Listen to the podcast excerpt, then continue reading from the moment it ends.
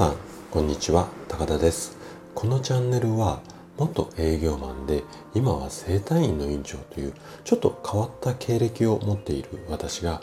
あなたにとって人生で3番目に大切な場所。これをね私はサードプレイスって呼んでるんですがこのラジオがそんな大切な場所になれば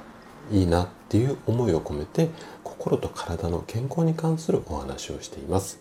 今日の放送がねあなたを笑顔に変えるヒントとなれば嬉しいです。さて今日のテーマなんですけども今日はねストレスを小さくする習慣のシリーズを続けていきたいと思います。で今日が6回目になるんですけども6回目の今日は自分から挨拶をしましょう。こんな話をしていきます。でストレスっていうのは解消するのではなくて溜め込まないようにすることがすごく大切になるんですね。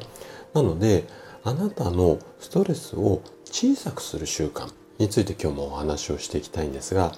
あのちょっとね内容的には医学的な内容を含む場合もあります。なんですができるだけ専門用語を使わずに分かりやすく話をするつもりでいます。えーと、もし聞いていただいてですねあの分かりづらいとか疑問質問などありましたらお気軽にコメントもしくはレターをいただけたら嬉しいですじゃあね早速本題に入っていきましょう。で朝おはようございます。とこう明るく挨拶するっていうのはねすごく大切なことなんですよ。なんでかっていうとうんとそうですね。まあ、最近とかってご近所付き合いがない時代なのでなかなかね行き交うすれ違う人と挨拶するなんていうシーンがないと思うんですけども自分のあの自宅の周辺だとか駅の近くまあ最寄り駅の近くですよね。で毎日同じ時間に通勤してると顔を合わせる人がいると思うんですよ。でそういった方々に自分からねちょっと挨拶をしてみてはいかがでしょうか。でね朝に気持ちいい挨拶をすることで脳に良い刺激が与えられるんですね。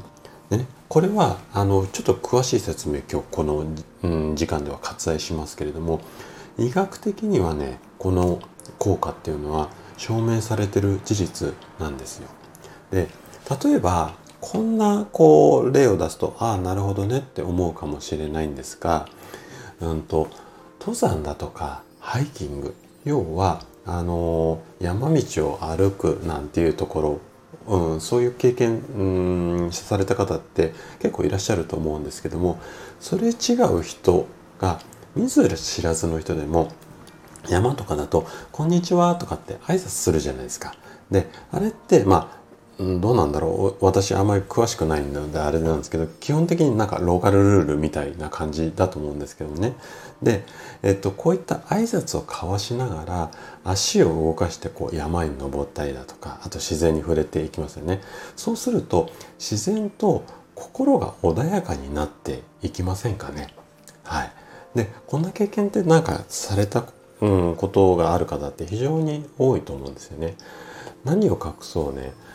挨拶を元気よくするっていうか、うん、て言うのかな心から素直に挨拶ができるっていうのは心を優しくしたり元気にしたりする効果これがあるんですね。うん、あの平たく言うとこんな効果です。で医学的にはこういうホルモンが出てこうだああだっていうのがあるんですけども今日は詳しくお話ししないんですがまあ挨拶すると心が穏やかになりますようん、こんな風に覚えていただければ今日は OK かなと思いますのでで、えーと、これをね朝から元気に挨拶をすることでストレスを小さくしちゃう。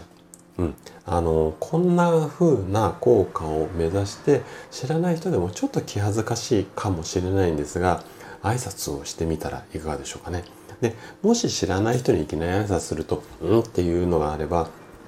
あの会社の知り合いの方でも結構ですので朝、うんとすれ違ったりしたら自分から自分からこう挨拶をするこれをねちょっとねあのチャレンジしてみてください。はい。ということで今回は自分から挨拶、まあ、こんな話をさせていただきました。最後まで聞いていただいたあなたがですねストレスを小さくする習慣これを身につけることで心地よい毎日が手に入ります。今日のヒントがねあなたの笑顔につながれば嬉しいです。それでは素敵な一日をお過ごしください。最後まで聞いていただきありがとうございました。